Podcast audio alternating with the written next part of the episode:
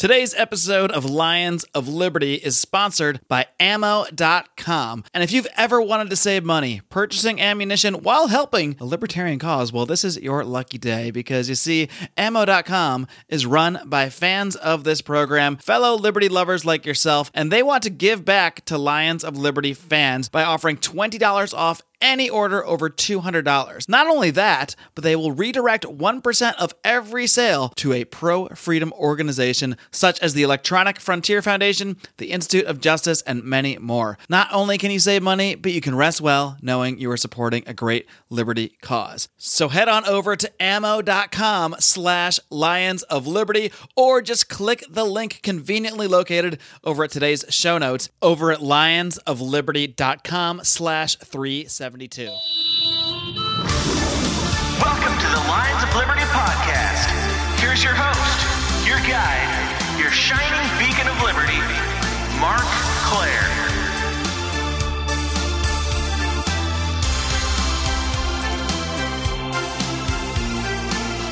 Roar, roar, roar, roar. That's me roaring. That's how I feel like roaring today by just saying the word roar. I'm weird, guys. If you don't know that by now, I don't know what you're doing here. Welcome back to Lions of Liberty, the flagship program here at the Lions of Liberty podcast, the show I have been doing for over five years, interviewing leaders and assorted other very smart people in the libertarian movement, like the one you're going to hear today. But it's not just me here on Lions of Liberty. I've also got some compatriots in Liberty, my friends Brian McWilliams, who brings you Electric Liberty Land, his weekly shot of comedy, culture, and liberty every single Wednesday. And John Odermatt wraps things up every Friday with his weekly look at the broken criminal justice system and the compelling, amazing, incredible stories of overcoming adversity that he's been presenting on Felony Friday. These are all the reasons you got to hit that subscribe button so you get all the shows here. And of course, tomorrow we're going to be wrapping up the temporary show we've been doing called Candidates of Liberty. I've got my final episode running tomorrow, an interview with Carla Gericke, who's running for New Hampshire State Senate. Be sure to check that out. And the fate of that show will be TBD. I don't know where it's going to go from there. We would like to do some follow ups on the candidates we interviewed, and we may bring it back down the future. It all really just depends on the feedback we get. And of course, the more feedback we get on Patreon via your donations, the more that we can do extra programming like that. So please do check out our Patreon over at patreon.com slash Lions of Liberty. Uh, we've been doing a ton of extra content, of course. We have the Conspiracy Corner Show. We have Degenerate Gamblers, which is about 2% gambling, 98% ridiculous stories.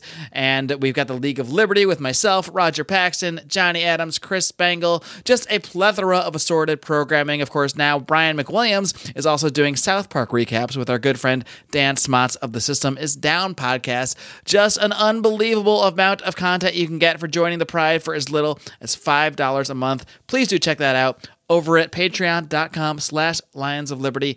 I am done plugging. Let's get to today's show. All right, my guest today is a uh, free market economist, consultant, and author of several books, including The Politically Incorrect Guide to Capitalism and Choice Cooperation, Enterprise, and Human Action. He is most recently the author of the book Contra Krugman Smashing the Errors of America's Most Famous Keynesian. He is, of course, also the co host of the podcast by the same name, Contra Krugman, along with our good friend Tom Woods. Very pleased to welcome back Robert Murphy. Robert, are you ready to roar? Wow, that was something else. I don't know if that was more like a purr than a roar. I was doing Roy Orbison. Yeah, not bad, not bad, Robert. And now, Bob, you first appeared on this program way back in episode 35. And believe it or not, we the audience has actually grown quite a bit since then. We have over 370 episodes of this main Lions of Liberty podcast at this point. So why don't we just start off with a quick recap uh, of just kind of how you got here? How did you first take interest in, in free market economics in general? And uh, I guess a little more specifically, Austrian economics? Sure. So I think it all started when I was in like eighth grade or maybe freshman year of high school, my dad was listening to Rush Limbaugh on the radio. And so if he was driving me somewhere, I would hear that. And that was where I first got the idea of you could criticize a government proposed program by saying it won't achieve its desired purpose. And I know that sounds really obvious, but I literally had never encountered that notion before. And so then I started looking at people who called themselves conservatives, but I noticed that the ones that I really liked were like Walter Williams and Thomas Sowell you know, for the economics. And then, of course, I, the more I studied, I realized actually I'm not conservative. I'm libertarian, and I really was in the economics more than the you know social stuff. And I think Henry Hazlitt's economics in one lesson was pretty soon in, in my journey. He mentioned this guy Ludwig von Mises in there. I somehow discovered Rothbard. So I think I read Milton Friedman first, you know, and I liked it. But then when I found Rothbard, I was like, okay, this guy, you know, he's a very clear writer, and it seemed like he was more consistent in terms of if this is what my framework is, and we just, you know, follow those ideas as their logical conclusion. When I first read Rothbard and I realized he was an anarcho capitalist, I thought that was kind of nutty. Like I was amused by it, but I thought, oh, come on, that wouldn't work. And so then it was by college is when I was fully on board with that. But as of a senior year in high school, I was reading Human Action, not saying I understood it all, and I said, okay, I want to be a college professor and teach Austrian economics for my career. That that's what I thought as of high school, and so that's why I went to Hillsdale College, which is where Mises' personal library was kept. So yeah, it was a went from being free market economist, and then just the more I studied, I I thought the Austrians were the most consistent and the clearest writers, and so that's why I went into that angle or went into that school. I gather that you know universities aren't exactly chomping at the bit out there to find Austrian economists to bring into the, to their economics department. How did you find trying to pursue a career sort of on that end of things? It keeps getting better, believe it or not. So yes, it is true that when I was first doing like when I was in grad school, there were two schools of thought, and one school was to say, "Hey, if you're a budding young Austrian economist and you're getting a PhD in economics, just keep that to yourself. You know, so have it so that your papers on your you know CV." Which is like the academics analog of a resume, you know, listing your papers and stuff. You know, make it look like it's totally mainstream and whatever. Then once you get tenure somewhere, then you want to start writing on Austrian stuff. Go ahead. So that was one school of thought. But then, even back then, you know, I'm not that old. This would be like the early 2000s, where you know I was in grad school and was hearing these different forms of advice. But even back then, some people were saying, you know, number one, you're just going to be miserable. Just do what you love and don't try to, you know, be so strategic about it. But also, the idea was look at there's a few places where they are friendly to Austrian economics, and so you have to show those people who you are, otherwise they won't know, you know, they won't be able to find you. And so, but this that process has continued. More Austrians get placed somewhere, and then you know if they're on a hiring committee or something, they can kind of try to try to move you to the front of the pack. And there's you know where I am right now, Texas Tech. We have the Free Market Institute, which is very friendly to the Austrians. Plenty of card carrying Austrians on our faculty obviously George Mason's another, and, and these are PhD granting institutions. And then at the un, just you know, regular, more liberal arts colleges, there's places like Hillsdale, Grove City. So it's you're right. It's there still is an, an upward battle or or fight, but it's much better now than it used to be. So at this point, for someone to be it used to be that it was like the kiss of death if you were an Austrian for your career. Now I say that's more like just chopping your left arm off. right.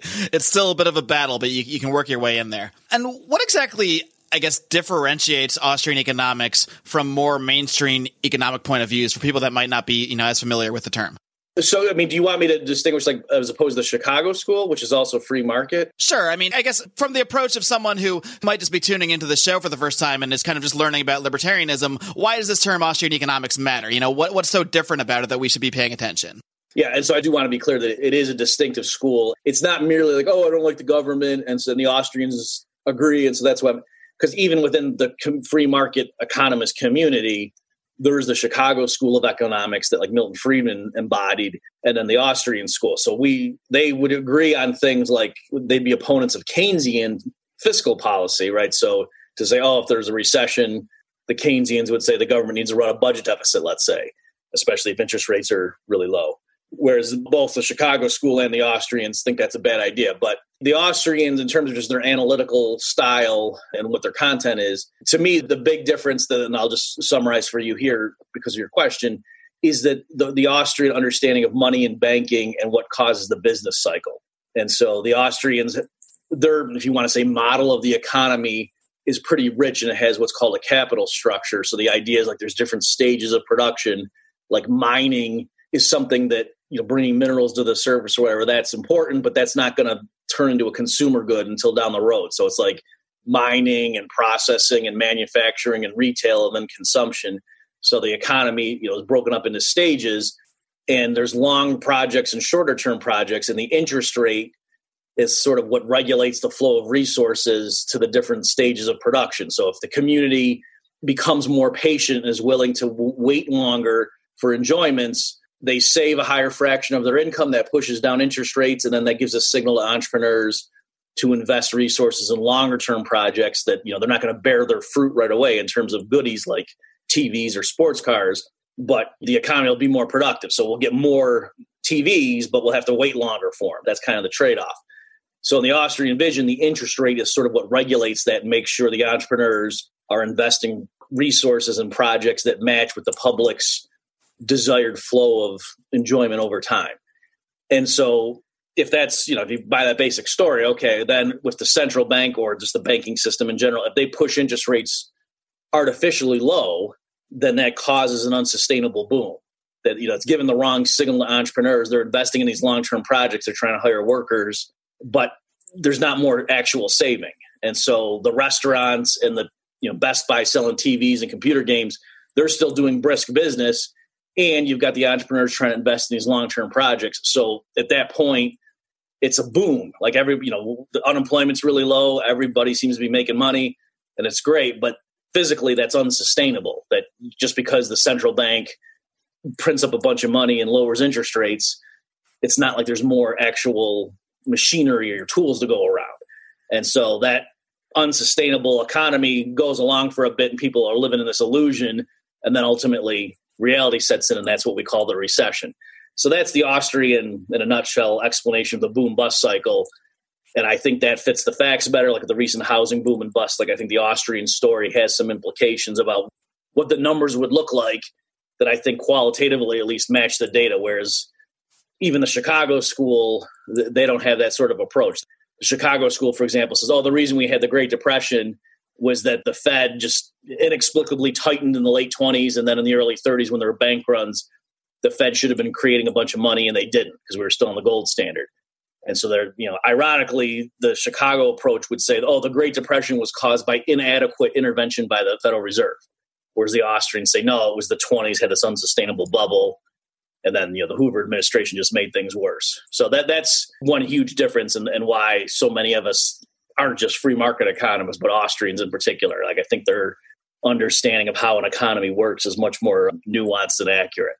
It's funny because many people who aren't really in the weeds on this stuff, on the Austrian economic stuff, they would likely associate the Chicago school and, and, Milton Friedman more with like free market economics. But even in that context, the Chicago school fully supports the concept of a central bank. And, and as you said, one of their criticisms was the actions of the central bank, not, you know, in the, when, as it relates to the Great Depression, not the existence of it. So do you think that's what, you know, one of the main things that differentiates the Austrians from other schools is be, really being against the idea of a central bank overall? Yeah, I think so. And again, it's you know it, go, it goes back to do I say like the internal consistency of it that it is. Uh, so the Austrians, like just like I said, does there need to be some cartel of oil producers and there's a central committee that sets crude oil prices? And the Austrians, of course not. Just like the you know Chicago school would say, of course not.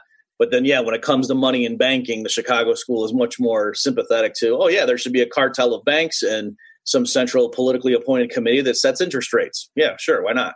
So, in fairness, later on, Friedman had some doubts, and you know he had different proposals. But yes, you're exactly right that the Chicago school is much more open to the idea that well, as long as the as it was run by the right people, a central bank could actually improve upon a decentralized market in money and banking. Just got to get those right folks in there, you know? Now, so what is the big deal with this Paul Krugman guy? And we hear so much about this guy. He's one of the most world renowned economists to the point that I guess it's probably fair to say that you've become pretty obsessed with his work at this point, having the podcast and the book and everything. When did you first, you know, I guess become interested in the work of Paul Krugman? I guess interested is, uh, you know, taken a certain way there. And, you know, why is he so revered? Why is he so renowned as, as sort of someone to look to for economic wisdom, I guess you might say, by, by many in the mainstream? So Krugman's a, a, really sharp guy. I mean, let's just be clear about that. And he's a good writer. He's he's very clear. He can take economic, you know, esoteric economic things or something where you would to really understand like someone's journal article in an economics journal, you would need to know a bunch of math and also have studied like other economic models to even know what the heck the guy was saying. Krugman's pretty good at taking something like that and then paraphrasing it or putting it in plain English, you know, in a column the New York Times, for example. So he's really good with that. And believe it or not, people don't know this, but as of the late 1990s, even I mean, Krugman, I believe, was always a Democrat, at least in you know his adult life, and would, be on the liberal side of the political spectrum. But he was not like a, a far left guy by any stretch. And in fact, you know, his, his main academic work was on trade theory, like international trade, and he was a proponent of free trade and would spend a lot of his time in terms of his essays intended for the general public, sort of debunking mercantilist ideas, or when somebody like even Robert Reich came out, you know, and was uh, critical of trade deals and things in the '90s. Krugman was pretty critical, kind of like you don't even know what you're talking about. Like at least learn our stuff before you throw it out the window. You know that kind of attitude. And then at some point, I don't know what the exact timeline was, but he had a column for the New York Times. You know, he had being this you know, famous economist writing. And then it was in the George W. Bush administration that I think you can really see Krugman sort of got weaponized, as it were, and just eh, you know. And I under the particular issue was the the invasion of Iraq, which you know, good, okay, that's that is something that would really make you get hardened and cynical. And then so so his writing, I think, took a, a more strident tone. Like he wasn't just the economist coming in and informing the public and maybe having a saucy line or two. It turned more into like a real political foe, and uh, then I got to wake people up to the evils of this administration. Again, I get why that would, you know, you especially if you had been a liberal, why you would hate the George W. Bush administration. And then, and so he just kept ramping it up, the tone and so forth. So I think he started gaining a following, and I think he realized, okay, I've done the academic stuff, and now this is kind of fun for me to be a public intellectual. And I think he realized that when you're in the punditry game, you know, people know who Ann Coulter or Sean Hannity are. They don't know who are the people who are much more civil, right? In other words, to get famous and to get a big following, you have to be the most of whatever it is that you are. And so I think he just started playing with that and realizing, yeah, I don't, I don't care. People think I'm, you know, out of line. I don't care, or I'm in civil. So what? It's funny that the Iraq War would be what gets him fired up because, based on a lot of the things you hear him saying nowadays, from an economic perspective, you think he would love the Iraq War because any kind of huge government expenditure, according to his views now, is basically just a wonderful thing that will help us all, except I guess the dead people. Yeah, well, he did. I mean, it's funny you say because yeah, he did after 9-11, like within the next week or something. He had a column in the New York Times saying he didn't literally say, "I'm glad that happened" or "It's a good thing that that happened," but he did say things along the lines of, "Well, you know, we've needed." An economic stimulus for a while, and the Bush administration certainly wasn't going to give it to us. But so the silver lining on the you know the cloud of this tragedy is that at least now this should you know stimulate investment and blah blah blah. So he did tiptoe up to you know saying that yes, the economic benefits of this attack are, you know will, will, manifest themselves. So just to finish that, so, so he he wins the Nobel Prize. I think he won it in it was either 2008 or 2009 for his work on trade theory. But a lot of people thought that that was you know sort of rewarding him and elevating him because of his work in you know being a staunch opponent of George W. Bush, and so and the thing I could problem with him is that he flipped on a dime. He didn't mention a word about Obama's foreign policy, and so it's as opposed to someone like Glenn Greenwald, who was a huge critic of the Bush administration in terms of civil liberties and whatever, plus you know the wars. But then Greenwald was consistent. So when the Obama administration kept doing you know detention policies, whatever, then Greenwald so, so that's fine. But Krugman stopped doing that as to why he's such a big deal and why do I focus him. So it's again for someone who was going to make the case for Keynesian interventionist policies, you know, to steer the economy or to improve upon the free market. Krugman at that point had a Nobel Prize, so he had a lot of credibility. And again, he was a very clear writer, so it was like he would articulate precisely the case for what he was doing. So if you disagreed with it, he was a great person to grab and say, "This is what their case is. Now let me pick it apart." So that's why I started following his stuff. And then, yeah, at some point, I just noticed because I had started reading it and because he was so strident, like Krugman, for those who don't know his work, it's not merely that he disagrees with his opponents. He literally says the reason, like, for example, people oppose Obamacare is because they don't want black people to get health care. Like he literally says that. It's not, you know, it's not even innuendo. So right, it's it's far beyond an, an, economic breakdown at this point. It's all of his his his analysis is really filled with just so much hyperbolic rhetoric that it's hard to just, I guess, when maybe someone like yourself to just see that stuff and just let it go without being challenged. And over the years, I think he's gotten worse on that. So it's true. If so, for people who like recently have dabbled and looked at some of Krugman's stuff, they say, you know, Bob, why are you and Tom talking about Tom Woods? They got my co-host for the, our podcast you know, why, why do you guys waste your time with this? And to be fair, if Krugman wrote all throughout as he's been writing the last few years, it's possible we wouldn't have because he's just so often nowadays his columns you wouldn't even know he was an economist. Like he just, you know, he just oh, I don't like something, so it should be illegal, or the government should, you know, without doing a marginal benefit, marginal cost framework the way an economist would. So I do see that, but I think he's gotten worse over the years. In the beginning, he did at least go through the motions of trying to say, ah, using economic theory, here's why my ideas make sense, and this is why the Democrat politician has a better case here than the Republican opponent. Whereas now it is straight from that. I think. I think now he just wants to be the cool guy catering to a progressive left readership. So, how did you go from just being sort of a, uh, a here and there critic of Krugman to basically making this your, your full time thing between the weekly podcast with, with Tom Woods and uh, you know the book coming out now? How did it escalate to this point? I do believe it took a little bit of prodding from your co-host. Right. So, for various online venues where you know I had a, a writing position, most notably Mises.org for the website for the Mises Institute. Over the years, I would write, you know, when Krugman would write a particularly juicy column, especially like if he touched on Austrian economics, I would write a response and then, you know, post it at these places. So over time, I started building up this body of work.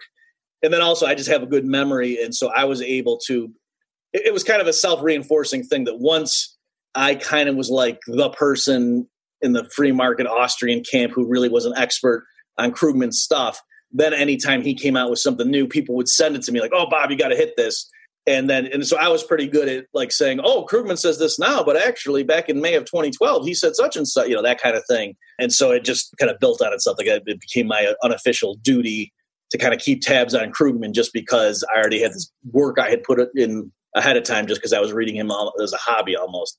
So then at some point, yeah, Tom Woods calls me up and he said, "Bob, I got an idea, but before you say no, let me just at least get it all out." So he was already primed to think you were going to want to shoot this down. Yes, I was in a parking lot so because I remember I parked and I'm sitting there on the phone, you know, in the parked car the parking spot. And he says, you know, we we should have a weekly podcast where we take Krugman's column and we just go through and critique it, and that's what the show is. This is a weekly podcast that we just take Krugman's latest column and go through and critique it from an Austrian perspective. And my initial reaction was, no, nah, I don't want to do that because I thought number one that would like sort of you know pigeonhole me or whatever as being just like oh yeah he's that guy that hates Krugman like that would be how I'd be defined for the you know for everybody. But also I thought you know are we going to give Krugman this platform and we're always responding to him and that you know doesn't that give him too much power? That you know that that kind of thing. But what turned me around is as Tom kept elaborating I don't think that I said to him no. I think I my internal reaction was no but then I let him continue as he wanted. And he was just he kind of just convinced me about how many people would love that podcast. And, and I realized he was right that even though I was kind of the one doing that regularly in terms of when Krugman would come out with something, I would go critique it. There were other people doing that stuff too. Like I remember Scott Sumner also was really good at taking something Krugman wrote last week and then saying, well, wait a minute. In the late 90s, he said the exact opposite, you know, or quoting from his textbook to show. So, and I, those were always my favorite things to see when some other economist would catch Krugman contradicting himself or whatever you know that I hadn't realized. And so I thought, okay, yeah, if that's my favorite thing to read. If we're pumping out this podcast, there's going to be lots of economists and just the general public who can't stand Krugman that are going to think this is hilarious. So yes, it was Tom's idea, and I initially was skeptical, but on that phone call, he convinced me, and that's how we that's how it started. Hey guys, this is Roger Paxton, and if you're fed up with the government running every single aspect of your life, but you're not listening to the Lava Flow podcast yet, then what's wrong with you? Check us out at thelavaflow.com, or just go back to sucking up to the government. The Lava Flow podcast, striking the root every single episode. This is Chris Spangle, and I am the host of We Are Libertarians, which you can find in iTunes, Google Play, or at WeAreLibertarians.com. We are a podcast that brings you all of the irreverence that modern politics deserves by examining current events from a libertarian perspective. So please check us out at WeAreLibertarians.com. Are those dry, boring, run of the mill political talk shows putting you to sleep on your commute or at work? Are you ready for some fun? No further. Blast Off with Johnny Rocket is a Seattle based podcast expressing viewpoints of free markets, voluntary exchange, badass music, wicked banner, and of course, drinking. The Blast Off doesn't shy from the truth, but always brings the party. Let's rock and roll, Raylene. Bring it on, Johnny. You can check us out at thelaunchpadmedia.com forward slash blast off. Again, that's the launchpadmedia.com forward slash blast off. Launchpad Media. Always launching ideas in your direction.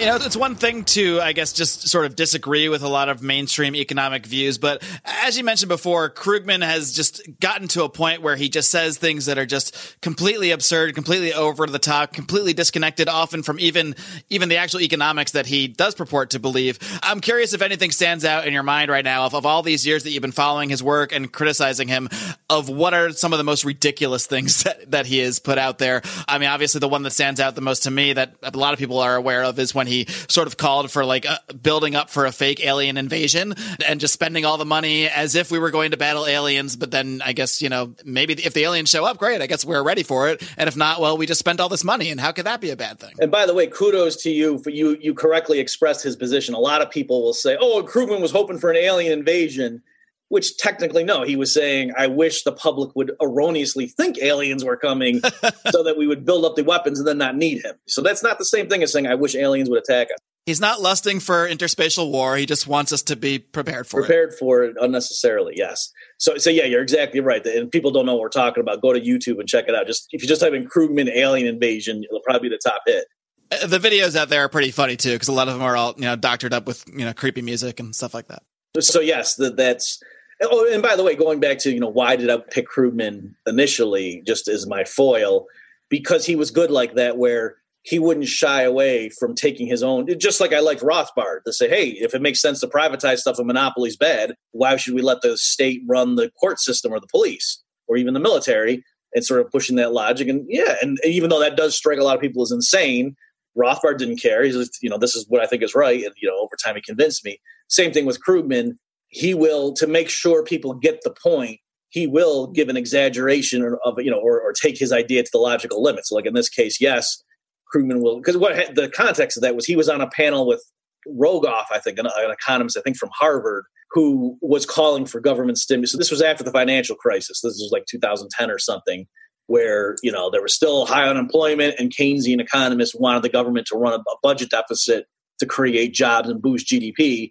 And so the Fareed guy, I forget his last, the, the CNN host had these two economists on his panel, and the Rogoff guy was calling for stimulus, but he said something like, "No, but we're going to be careful with it. It's going to be smart stimulus. You know, we're not going to have like these big dig projects with cost overruns." And then the host knew enough Keynesian economics to go, well, "Wait a minute. What, what does it matter if it's if it's overpriced? Isn't the whole point just to spend money? And that if we get bridges or something, that's a bonus." And so that then Krugman was agreeing with the host and realized, "Ah, yes, you've seen the light, my son." And then said, "Yes, so, you know, the limit if the public, you know, right." because the, the problem was the public was too timid. They were being scared by these Republicans who were warning about big debt and whatever. And so Krugman was saying, too bad, you know, it, it would be great if the public thought there was going to be an alien invasion so that they would say to their leaders, yeah, go ahead and run big deficits. I don't care about the budget right now. We got to get ready for the space invasion and spend a bunch of money on weapons that then it would turn out, ah, we didn't need them.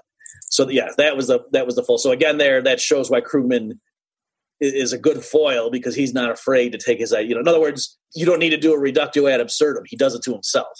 Another one just to show his hypocrisy and how because that's the thing. It, it, would be one thing like somebody like a noam chomsky where i disagree strongly with a lot of his views but i think he's pretty like internally consistent and he's certainly not like a shill for the democratic party per se. At least i've never seen him be that. Maybe someone else knows his work better but to me it seems like okay he's this left wing intellectual and has some pretty strange views on certain things and other things I do agree with him on. But Krugman is a shill for the Democratic Party and not even for like Bernie Sanders, for like for Hillary Clinton. That's the thing. He's like a shill for like the centrist mainstream establishment candidates, but they have to be Democrats. And so the hilarious flip flop for him was he kept ridiculing people who were warning about deficits, people who you know were worried about interest rates skyrocketing and that kind of stuff for years and years and years when Hillary Clinton looked like she was going to win the election in 2016, he was still, you know, saying when when the Clinton administration comes in, you know, they should have big spending and did investment programs, da, da, da, all this stuff. Trump wins, and then the literally like I think it was in January, Krugman's column was "Deficits Matter Again." That was the title they gave, and he was just because of who's in office. And so it was. So of course, Krugman didn't say, "Oh, because of Republicans in the White House, now I care about deficits." That's not obviously what he said. He listed objective changes, and you know, saying under Obama the economy was like such and such, but now the economy is like this and that, and that's why it's different and why my policy prescriptions. But the things he listed as to what had changed had been true six months earlier when he was still saying when Clinton gets in the White House, what she needs to do is da, da, da, you know. So it just showed that to me that's classic Krugman, where he flip flops. It's clearly because of a political reason, but then he can come up with some objective thing. But then if you just look at it closely, you see it doesn't hold water. Yeah, I guess that leads into directly into a question I, I kind of had on my mind that it was, you know, do you believe Krugman is a true believer or just kind of like a paid shill because it does seem like back in the day he did have more um, i guess you know logical economic views and even if he didn't agree with them they were more sort of civil and rational and then he just became this sort of hyperbolic hyper political figure. Do you think this is just something he sort of did on his own? Or i mean can we really dig into a conspiracy here and think that maybe he is literally sort of like a paid shill for the establishment and, and establishment politics and that sort of thing? I think with krugman one way of gaining some insight is look at the when he tries to psychoanalyze his opponents and he attributes motivations to them, I think a lot of times that's his own confession, whether he's doing it subconsciously or not. And so, for example, he'll go through and say things like, now these pundits for the right, you know, they'll spout all sorts of nonsense and they know nothing bad will happen to them. They're not going to lose their post. It's just a matter of being rewarded for having the right views and touting the right things, even though their views are demonstrably false and economic studies contradict them. Da, da, da, There'll be no consequences for them career wise. And so they sit there. And to me, it's like, yes, that's exactly what Krugman's doing at this point. Like, to give an example, when it comes to the minimum wage, there are studies that, so it used to be, like, let's say by in the 1980s, whether you were Democrat on the left or Republican conservative on the right, if you were an economist, you probably thought that raising the minimum wage made it harder for teenage workers to get a job. And so you would probably say if you're trying to help low skill workers, jacking up the minimum wage isn't the way to do it. Like this, so that just kind of was understood.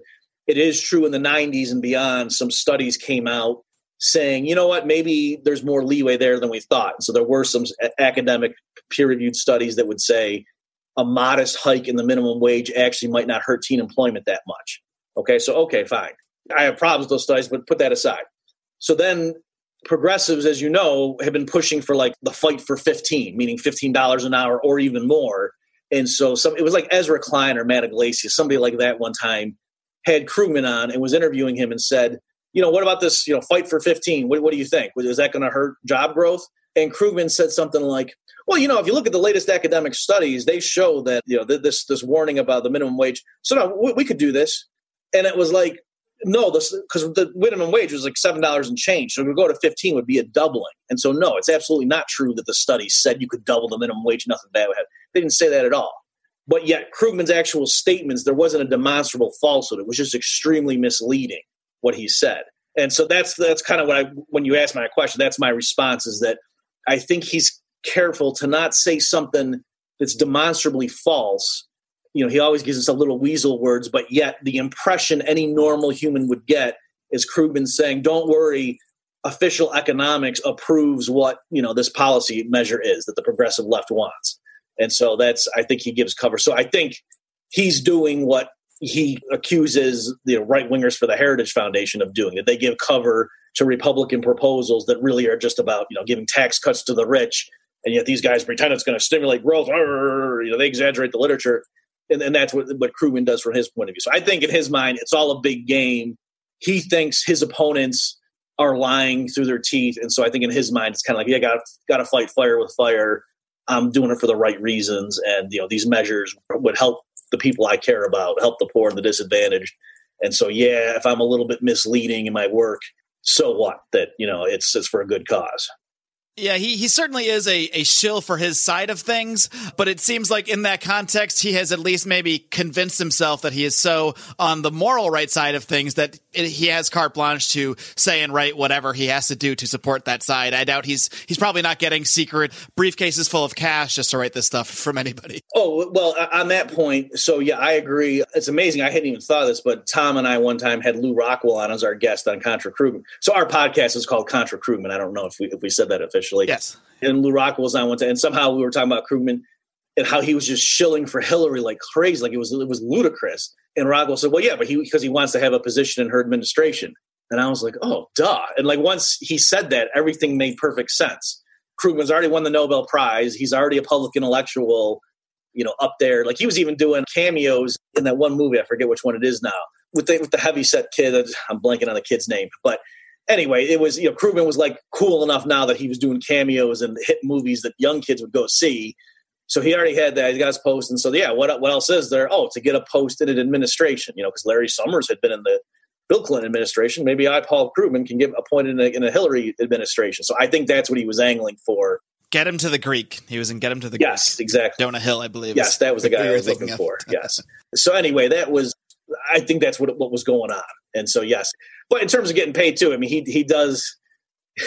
I, I, wish I had the numbers at my fingertips, but he got offered. So he went and took a post at the City University of New York to teach a class on inequality and the, the amount that he was getting paid, like in terms of the annual amount, divided by the number of classes he actually had to, to give, it was ludicrous. I, again, I don't remember the number, but it was something like ten thousand dollars a lecture or something to teach about the evils of inequality. So it was just hilarious. Bob, how aware are you aware, I guess, of how aware Krugman is of your work? I know, I mean, even before the podcast, you had the whole debate challenge to, you know, raise like $100,000 for a charity to debate him. That, that debate never happened. But I got to think at this point, he's at least aware of the podcast and aware of the book to, to some extent. Oh yeah, for sure. I mean, so yeah, he knew who I was. He's, I think twice at least it has perched the New York Times, not in the op-ed, but in the like when he has you know the blog version. He's responded to me by name twice, but that was before the podcast, and then and he, and he was critical in the response. Like I, you know, I said something about Austrian business cycle theory, and then he went through and critiqued it, and then I got an inflation bet wrong, and then he you know named me to say you know that's why I, am you know, my moral failure that I got my economics wrong, and I'm still clinging to my right wing views, and just showing what a what a hypocrite or fool I am. So, and then, yeah, the debate challenge where that came from was this girl emailed me and said, Hey, I was at a Barnes and Noble or something like that, one of those bookstores. And Krugman had been doing his book tour, I think, for the book End This Depression Now, that, that he had that came out soon after the financial crisis. And so she was in the audience, and during the Q and A, she said, "Hey, Dr. Krugman, would you ever debate an Austrian economist on business cycle theory? Because I know they disagree with you in terms of how to fix things." And and she's so she's telling me in the email that he said something like, "Look, I know this is going to sound elitist, but no, I." I'm not going to give them a platform. Like no serious economist, you know, they were big in the 30s, and then th- those events eclipsed them. That you know, Hayek was big, but the events of the 1930s showed that seems like a great opportunity to just wipe the floor with them and then put them to rest finally with a public debate. That's that's the way I would. right. So it. that's what. Yes, that was his position. So then I said, okay, well, he's saying up front, no, I'm not even going to bother debating these guys because nobody takes them for real. I realized, okay, I got to do something else. And so, yeah, I had this idea for the debate challenge where I was asking my supporters. It, it, was like a GoFundMe kind of thing. And we had this platform where it didn't ding your credit card; you just gave your information and your pledge. I remember I even pledged to that back in the day, and I never got charged, so it's it's legit. And so it was like you know, so they so it was more than just your verbal pledge. Like in other words, it did take your information, but it wasn't going to ding your card until the goal was hit. And so, yeah, the idea was and, and, I picked an actual New York City food bank and I called them up and I mean it was like I really did this. It wasn't a joke or a publicity stunt. I called them up and said, "Hey, I'm doing this thing. Are you okay with that?" And the guy was like, "Yeah, we'll take money. We don't care." And so it was named. So it was a New York City food bank that yes was going to get all this money if Krugman debated me, and it did get up to over a hundred thousand dollars. And so what? So he wasn't publicly talking about it. Some guy, some caller, I guess, ambushed him. Krugman was on a radio show, and this is on. I, I captured it, made a video, and put it on YouTube if people want to yeah, well, we'll link to that in the show notes for for this show too. It's called Paul's book. And so it's funny that the, the guy, the, the caller calls in and says, "Yeah, Dr. Krugman, there's this guy Bob Murphy who's got this debate challenge," and I was wondering.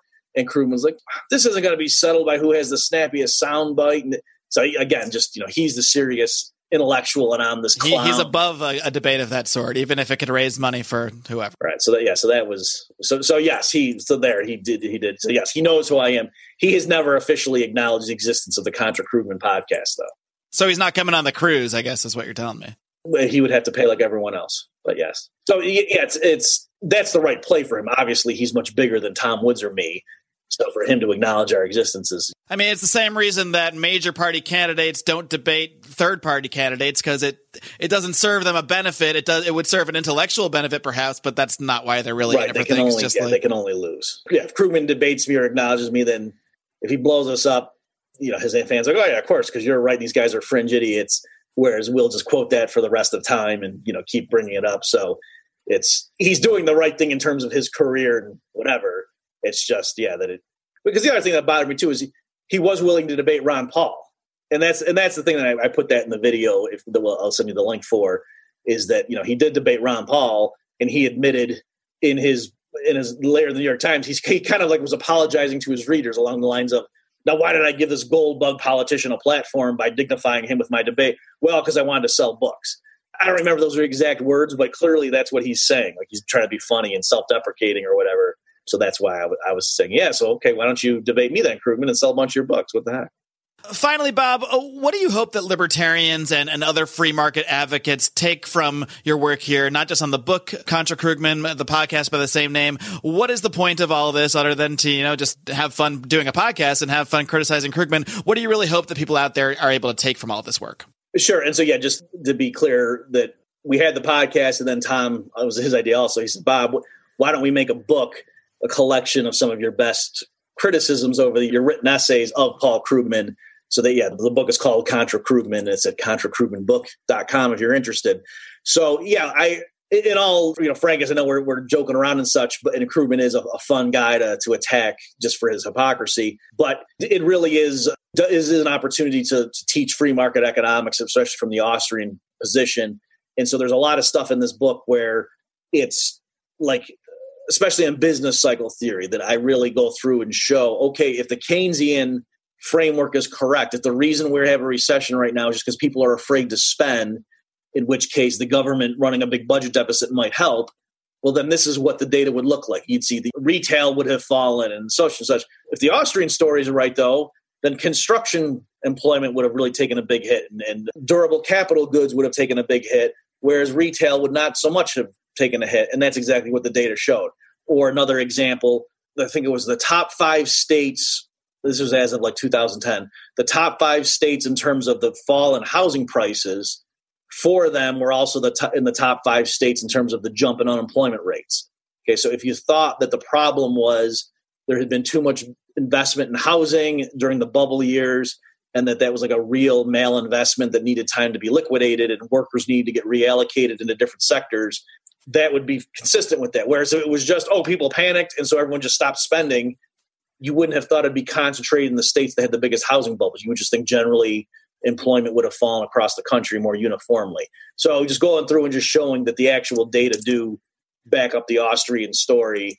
So again, for people who would like to get into more of the of the weeds of that stuff and the details, this book lays all that stuff out. And there, there's lots of other topics as well, particularly climate change economics, just to show because Krugman likes to write a lot on that as well. And again, it's not just oh Al Gore's running a hoax here. No, it's using the UN's own published summary of the literature. You can see that the stuff Krugman's saying is just demonstrably false.